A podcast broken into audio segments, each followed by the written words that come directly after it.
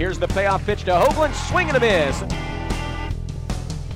The pitch from Luna is roped into left field for a base hit. Grounded sharply to shortstop, picked up by Danny Layout. Throws Taylor Thom out at first base. She stepped in there and hit it right away. Now they've got the runners picked off. In between second and home and third and home is Reagan Fife. They throw, they tag her, she's out.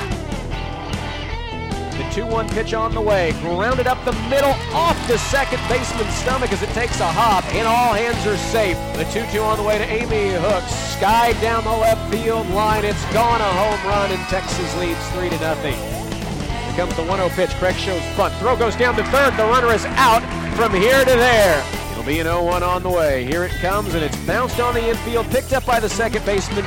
She throws to first, and that is the ball game. Three to nothing, the final score.